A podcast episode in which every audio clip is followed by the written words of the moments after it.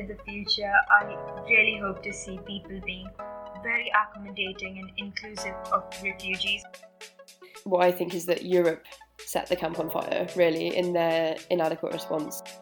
They just want safety and start a new life. And we need to make them welcome. Hello, and welcome to Switchboard, Varsity's flagship podcast. My name is Isabel Roberts. And I'm Maddie Fisher.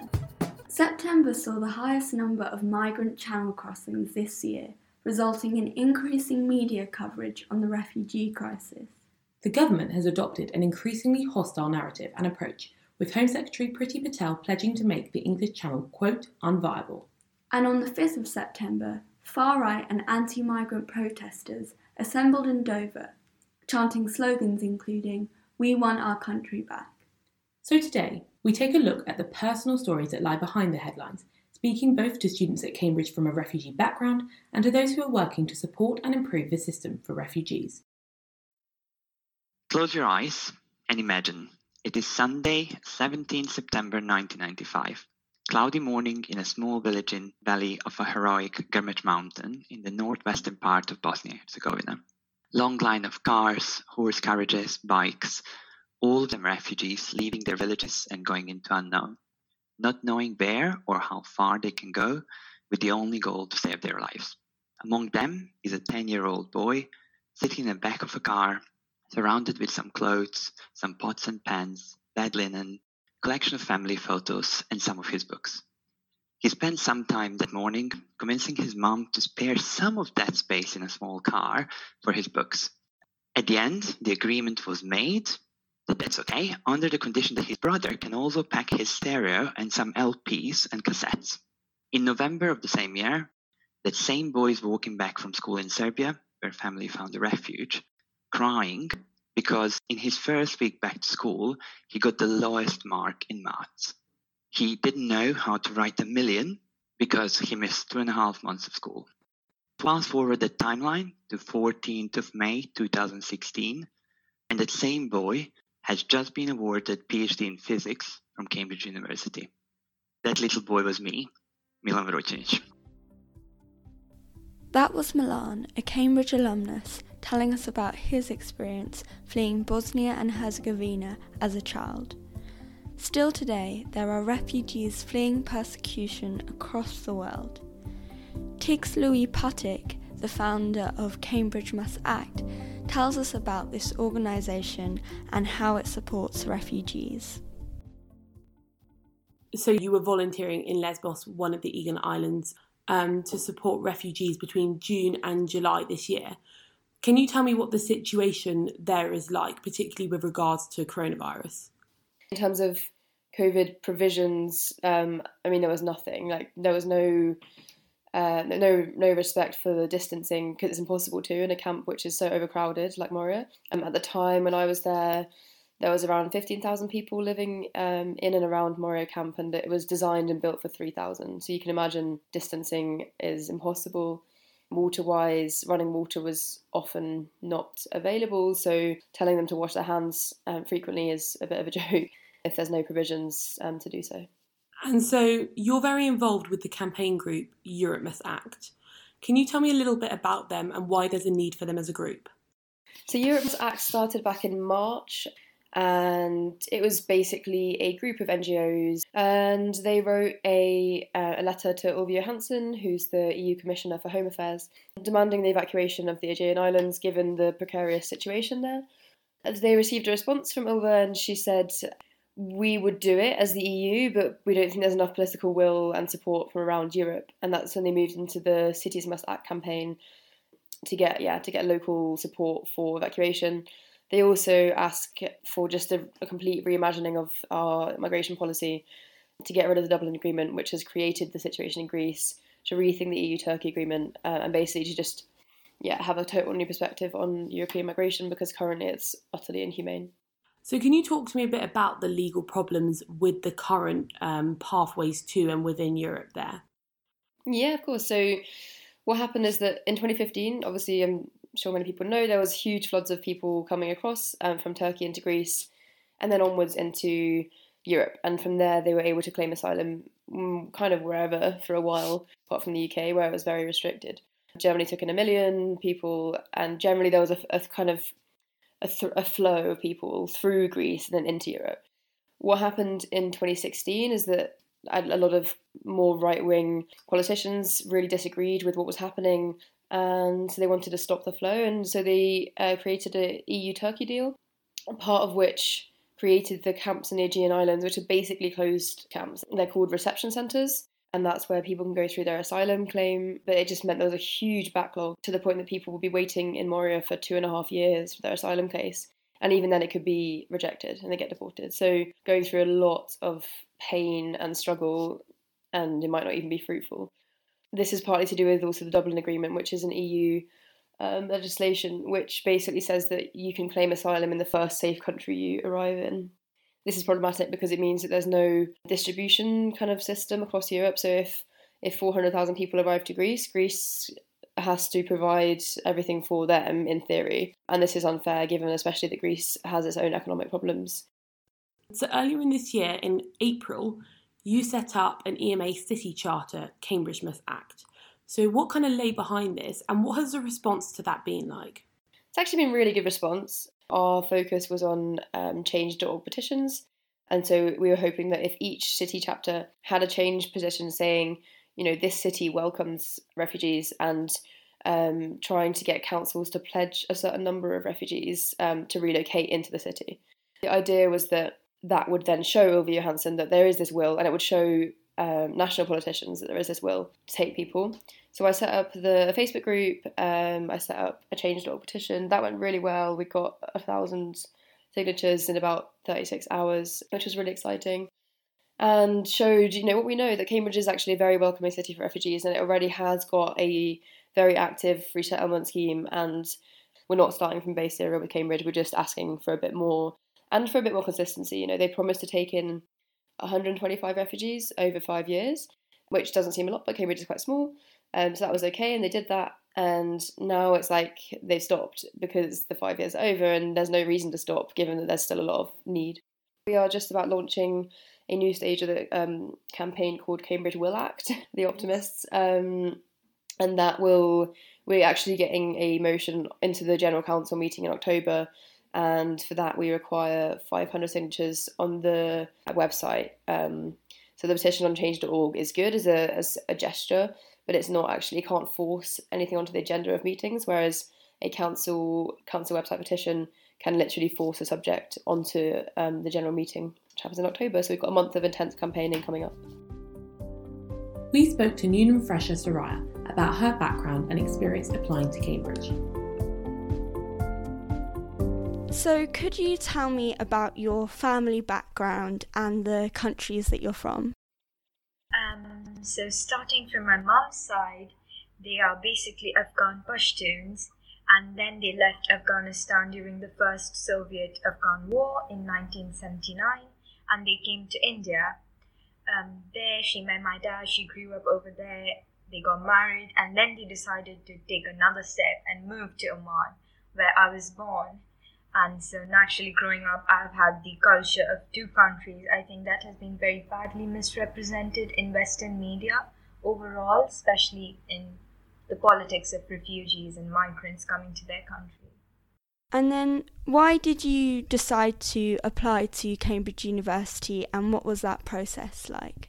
Um, so the reason i applied to cambridge was primarily because all my life especially when you see this huge disparity of access to basically any premium thing in life and you realize that there is this disparity and the only way you can ever reach to achieve the same level of privilege as some people do is education and the only way i think i managed to see it or the way i was brought up to see it was to go off to a really good university that would give me a head start in life especially in 2018 when um, Cambridge University launched this refugee scholarship campaign, even though I was not directly eligible for the scholarship.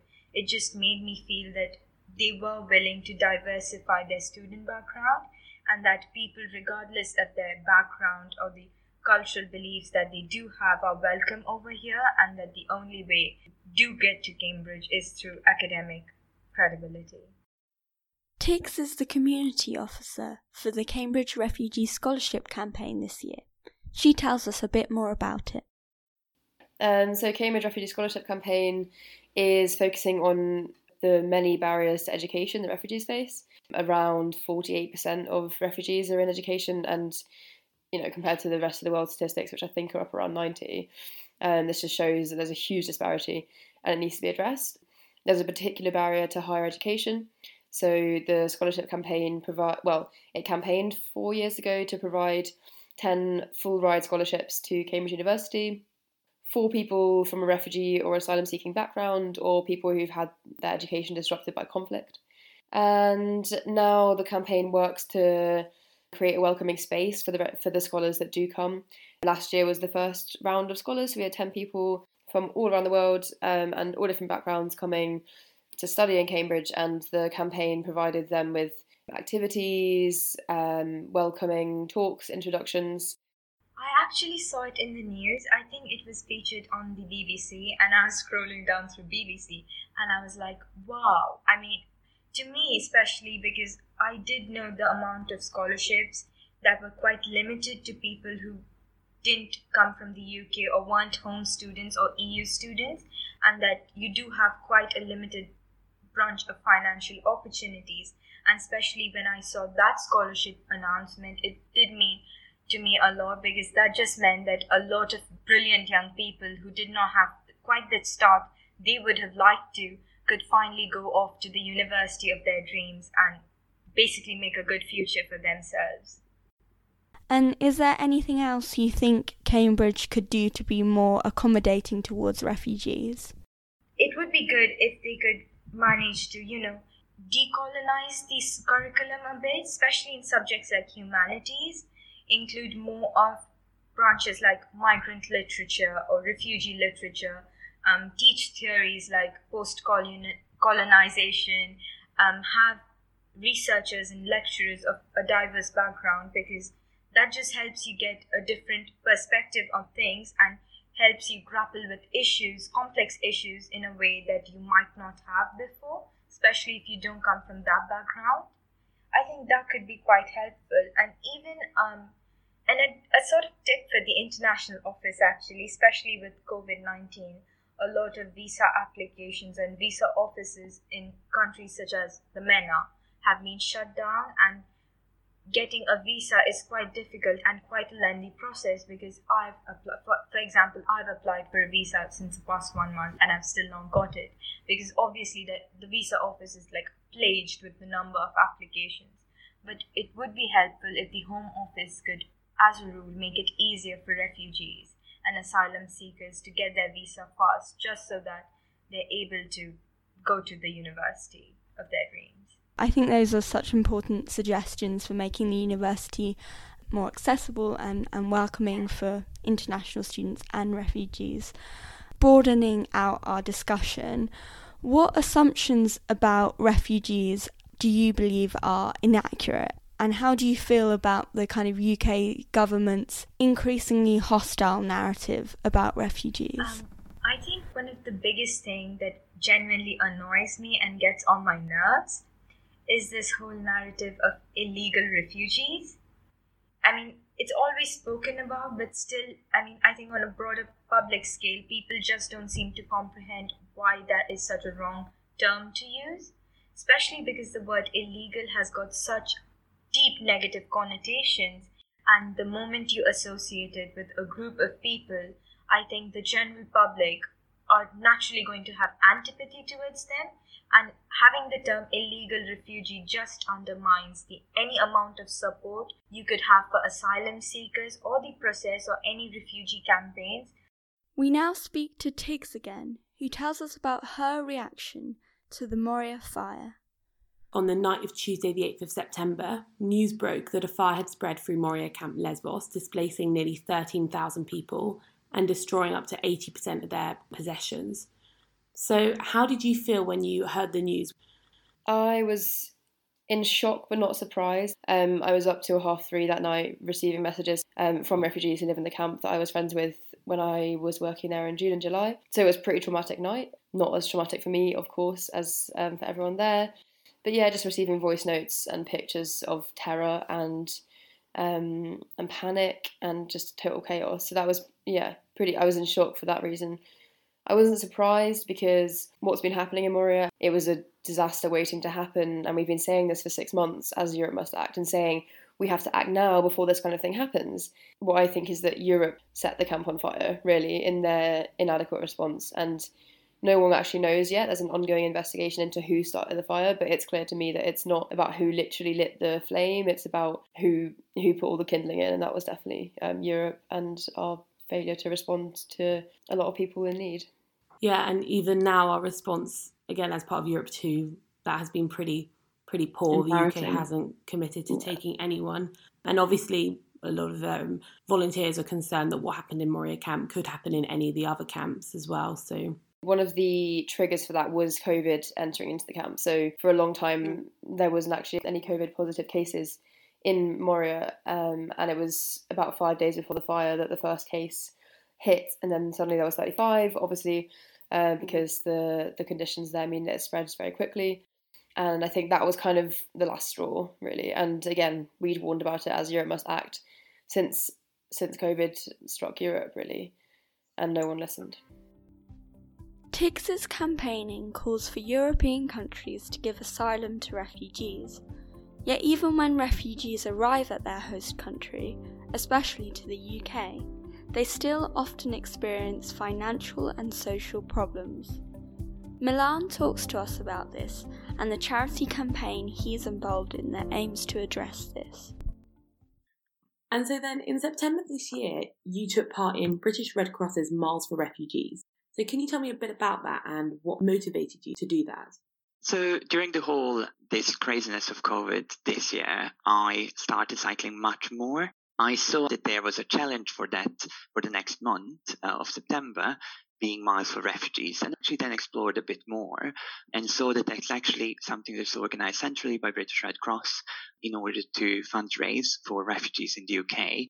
And it kind of coincided very well because I was anyway thinking in, in August that 17th September this year would be exactly 25 years since we took refuge from our home village. And I kind of wanted to mark it on some way because I think it is important for myself personally and also for people to know that refugees are just normal people. Uh, they are in that situation because they were in a way in a wrong place uh, at the wrong time. So when I saw that, I was like, this actually is all combining really well. I wanted to do something. There is actually this campaign by British Red Cross. So then I started and committed to actually cycle 250 kilometers and to actually fundraise 250 pounds. And I'm quite amazed, to be honest. I'm at the moment at 1300. So it's like way more than I actually expected. British Red Cross do a lot of work raising awareness and campaigning about the lack or gaps in support that refugees and asylum seekers are offered once they arrive in the UK. So, what are your thoughts about the UK's provisions for refugees and asylum seekers once they've arrived and been granted leave here?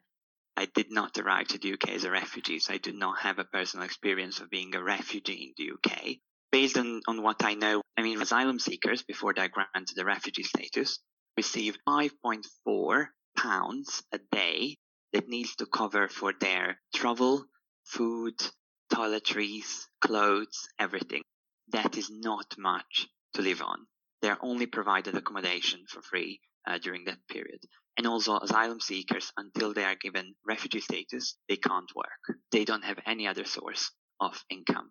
That also shows you how those who straight when they come here and before their status is settled are really not in a good position their kids will probably feel different in schools than their peers because they clearly can't be provided the same things as their peers. Do I like the language that is being used in the media and by some politicians in the government? No, I don't, because those people are not coming here because they want or because it's kind of a, a nice holiday to do on a dinghy over the channel uh, or any other way. They come here because they are taking refuge and they are not invading the UK. They just want safety and start a new life. And we need to make them welcome rather than the not even second class, but the fifth class citizens as I think that they currently are being portrayed as.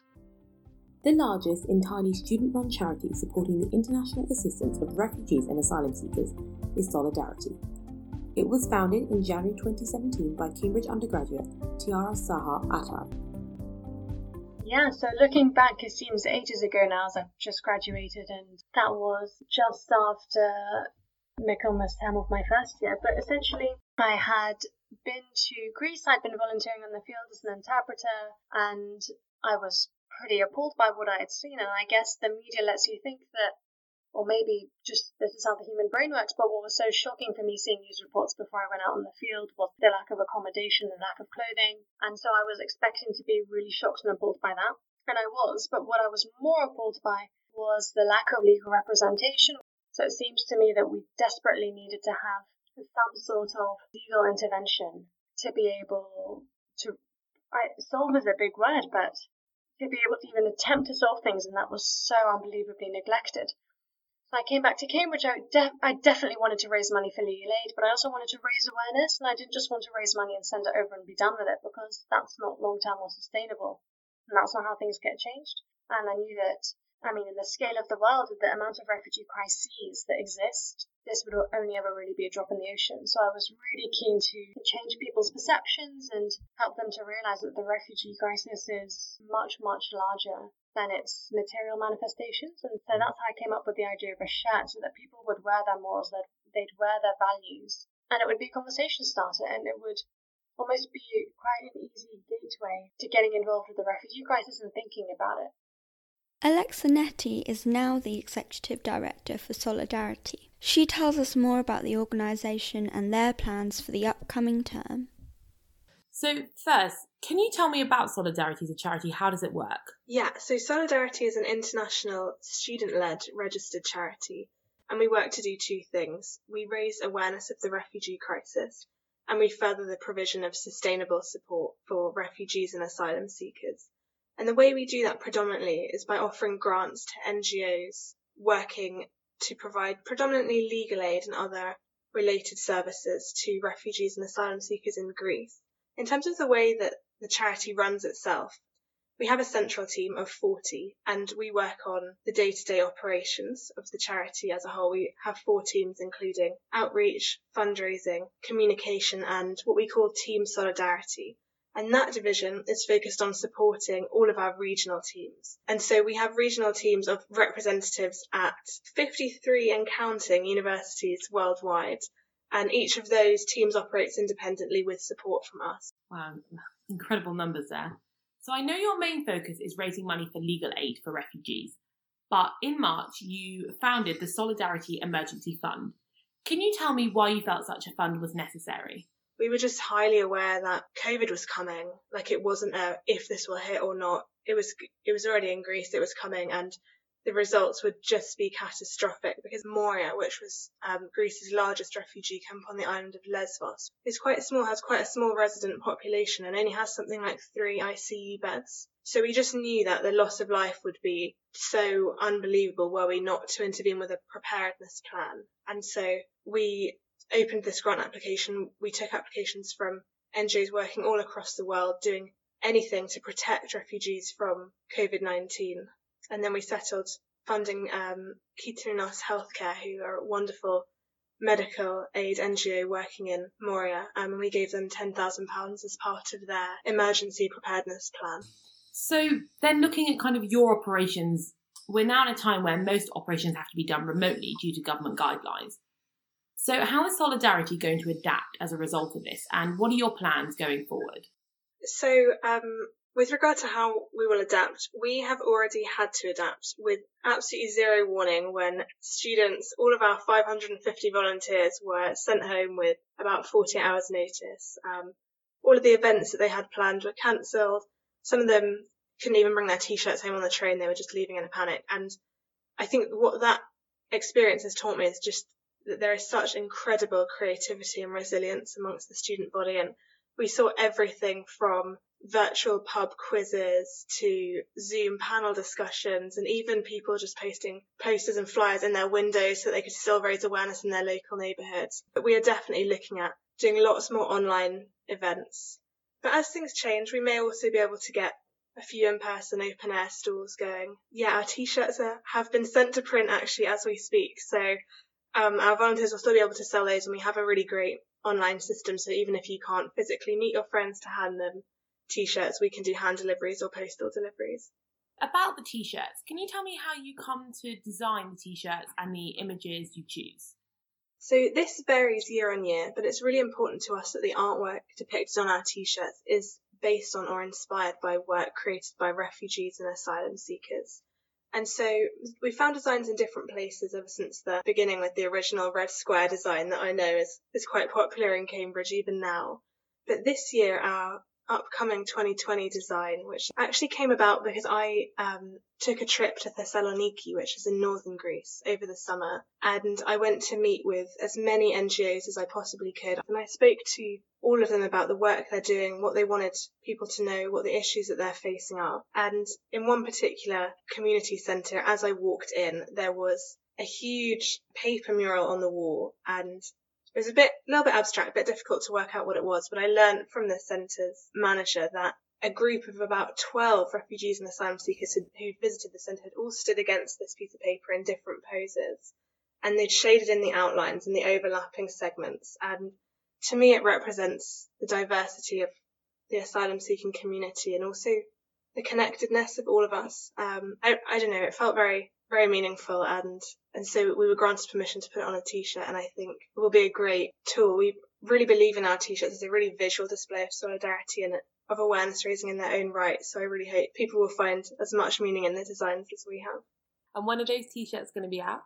Mid October. Uh, very excited. Organisations and charities such as Cambridge Must Act and Solidarity stressed the need for politicians and other key public figures to challenge the government's unjust and inhumane approach to refugees and asylum seekers. We spoke to Cambridge Labour MP Daniel Zeichner to get an insight into his thoughts on the UK's response to the refugee crisis. We've seen that there are factions in government um, and in relation to Cambridge that are utilising a hostile narrative to describe refugees. Where do you think this rhetoric is coming from? Do you think it's always been there, or if not, what do you think is, is the cause now? Um, I'm afraid it's been there for a while. This is not new. We saw a particularly unpleasant and misleading advertisement, a billboard during the referendum campaign. And basically, fear is being stoked up by people. And we should always draw a clear distinction between those who are seeking to come here for work and those who are seeking asylum. And historically, Britain's had a, a, a really proud reputation on offering asylum to people. My dad came to, to Britain to escape the Nazis. So many people in Cambridge have got had the same experience, and I believe that we've enriched our society. Sadly, this horrible rhetoric has confused a lot of people. And what it fails to understand is that Britain has international obligations under international law. And this hostile environment, whether it's for immigration or asylum, is really poisoning our reputation internationally. And of course, the end result is misery for an awful lot of people who deserve better. Do you think us leaving the European Union, coupled with this kind of rhetoric that we've seen in the last months means that the UK will become less receptive to taking refugees because the international pressure isn't there as much. Well, it's our choice, isn't it? I think as long as we have a Conservative government, particularly this Conservative government, and I have to say, I think many people jaw dropped when Priti Patel was appointed as Home Secretary. It wasn't that her predecessors were particularly good. Remember, the hostile environment was actually discovered um, under Amber Rudd, her, pre- her, predecessor, and was probably created, I'm afraid, in Theresa May's time. I do think that, that leaving the European Union makes it harder for us to have an influence. Because, I mean, let's be honest, the European Union's record on this has been very, very mixed. It's a very, very controversial and difficult issue. I have to say, some countries like Germany stepped up during the crisis. Chancellor Merkel took quite a political hit for that. But I think there are now many, many examples of just how people have settled down, integrated, and again are really contributing to the German economy. So it isn't always just about um, being altruistic. Actually, people fleeing often have tremendous skills, knowledge, often very well trained, and can actually be extremely helpful to our society. So we're actually not helping ourselves, but much more important, we're not helping those people. Whilst it can be beneficial to consider the benefits that refugees bring to countries, Chiara warns that we shouldn't see the term refugee as a character trait, but rather solely a legal term. I think probably the biggest myth that surrounds our entire understanding of the refugee crisis is that somehow being a refugee means anything apart from your legal status, and it doesn't. Anyone in the world could be turned into a refugee if they were no longer able to live safely in their country. That's a pretty large group that falls under that definition. And I think what is so damaging about that is that then people start to attribute characteristics to refugees as if they're a homogenous group, right? So then people start to say refugees are, and then any list of things. And it's not just anti refugee individuals who do this, but also pro refugee individuals who say stuff like, refugees are amazing, they build societies and X, Y, and Z, but that's almost not the point. The point is people deserve legal protection. Someone can be a really crappy person and still deserve legal protection. Rights are not based on how noble your story is or how much you've persevered difficulty. That's not what rights are about. And although I think generally there are incredible char- characteristics that refugees share, such as resilience and um, a much more tolerant mindset, often because they have been on the receiving end of persecution, we're kind of strawmanning ourselves by saying, but refugees are great people. It's like, you know what, it's not the point. The point is that everyone deserves rights, everyone deserves legal protection. I was taking a look at your um, voting record, and you have you do seem to have previously been in support of refugee movements, so things like supporting early day motions on UN relief for Palestinian refugees, or um, reviewing the Home Office immigration policy. What do you think your role can be now for this current refugee crisis, and your role as an individual MP? Really, what my biggest role is is getting getting a, a Labour government, because I should just say, as a shadow minister, you can't sign EDMs, which is slightly frustrating. But what is not frustrating is being given the, the opportunity to actually be part of that Labour team that can get a change. I just say that very soon after I was elected, I was delighted to welcome Keir Starmer. We were both elected at the same time. He's, he's, he's moved a bit more quickly than I have. You know, he's a human rights lawyer. He cares passionately about these things. He will be sensible because, you know, frankly, it is controversial in the UK. But I think Labour will be certainly will abide by international law. We'll step up to our obligations, and I hope we'll go further. Nick Thomas-Symonds, as Home Secretary, I know him very well. He's a profoundly decent, principled man. He would not be standing aside in the way that Priti Patel has done when the, the refugee camp in Lesbos is burning down. You know, so the biggest thing I can do is make sure the Labour wins the next election. In terms of individual policies, well, there's always lots, lots that can be discussed and thought about. And it is true that there is a discussion around the Dublin regulations and so on because the international setup is not working. I mean, the basic, most basic thing of all is people do not want to leave their homes. They really don't. So in all those areas of the world where this there's conflict and the, the, the problems are being created, the biggest challenge is to make sure we find peaceful solutions to those. But of course, this is part of the world order at the moment. It's not just a Johnson government in the UK. I'm afraid one can see the same problems with Trump in the US. And when you've got people who think that um, saber rattling and th- issuing threats is a way to resolve conflict, we've got a real problem. Tw- 20 years ago, I have to say, the world seemed a more optimistic place. It was a time here of a Labour government, and, I, and there was a real optimism, I think, around the turn of the century. But that's been driven back in the last few years. Whilst it is true that the hostile environment policy was introduced under Theresa May and that key Labour figures such as Lord Dubs have repeatedly pushed for a more humane approach to asylum and refugee rights, many argue that it's imperative Labour too take responsibility for the role they've played in making immigration one of Britain's most toxic political issues. Whilst Labour under Blair and Gordon Brown, often referred to as New Labour, initially adopted a compassionate approach to migration and asylum claims, for example, ditching the rules barring spouses of British citizens from joining them in the UK and scrapping restrictions discriminating against homosexual and other long term relationships, hostile and ultimately problematic measures were soon introduced. Widespread detention centres, for example, were introduced by Blair in the 1999 Asylum Act. This act also replaced cash benefits for asylum seekers with vouchers. In 2001, New Labour's Home Office sent immigration officers to an airport in Prague to discourage mostly Roma asylum claimants from boarding planes to Britain. In 2004, the House of Lords noted that this policy amounted to inherent and systemic racism.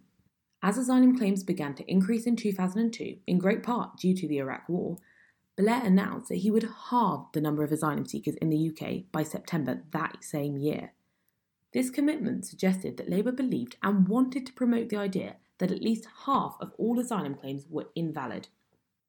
Well, I think there's a, a clear difference between the Labour years and the more recent times. And I have to say, I see it in my surgery almost every week, and my casework bears it out. The Home Office is, I would say, deliberately obstructive. And obviously, I wasn't an MP during that period, but from what I hear from people, it changed. It absolutely changed. And yes, of course, there's always more things that you can do when you look back. I would say that that period was quite tricky. You know, we'd, just gone past uh, 20 years of 9 11, and there was a quite a strong international fear at that time and a worry and an anxiety. And I think all governments had to respond to that. But I, I feel very strongly that Labour's record is markedly different from the record of the Conservatives. The opposition, week in, week out, is putting on pressure in Parliament. People like Lord Dubs in the House of Lords are tremendously effective. What I would say is it needs individuals to write to their MPs. There's no shortage of Conservative MPs in and, in and around Cambridgeshire. And we've got some senior people, you know, Steve Barclay is Chief Secretary of the Treasury, Lucy Frazer is a Justice Minister, for goodness sake. You know, there are people here who should be put under pressure. We've seen that we can push the government back on things. We saw that with school meals over the summer. We've seen that with a range of issues where, even with a majority of 80, public pressure has, has forced them into U turns. Well, I, am slightly disappointed there hasn't been a bigger public response actually to the to the fire in Lesbos. But you know, we, we do know that I'm afraid in the UK there are different views on these subjects. So it's really important that decent people stand up when there are demonstrations, join the demonstrations, obviously in a safe way at the moment, and keep up the pressure. Because in the end, politics isn't just about parliament, it's a mixture of inside and outside. I'm a I'm a, a democratic socialist. I do actually think the way to change things is through the ballot box, but put pressure on always.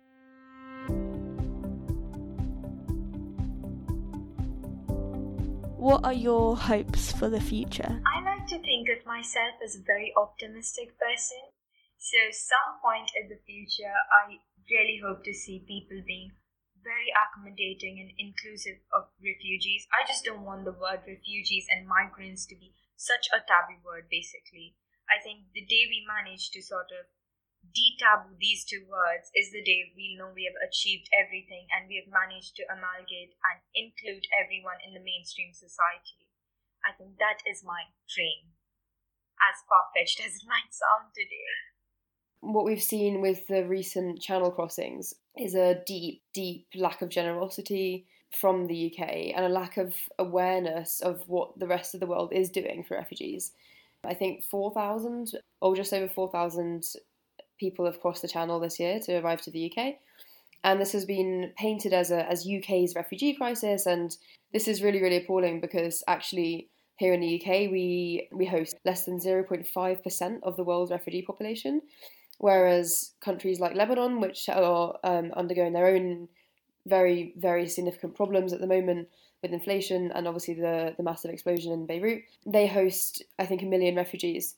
With regards to the fire in Moria, there's been absolutely no response from the UK government, and I think this indicates that we've we think that since we've left the EU officially, the EU's problems are not our problems, and it really demonstrates how the direction that UK policy is turning, and it's basically inwards, very internal. It's interesting though, because as you say, when you think that we've only got 0.5% of the world's refugees, and yet I think the narrative painted is very much that refugees have got their eyes set on the UK. Yeah, I mean it's it's a total lie, and most people that are coming over are desperate to come over because they have some sort of link to the UK.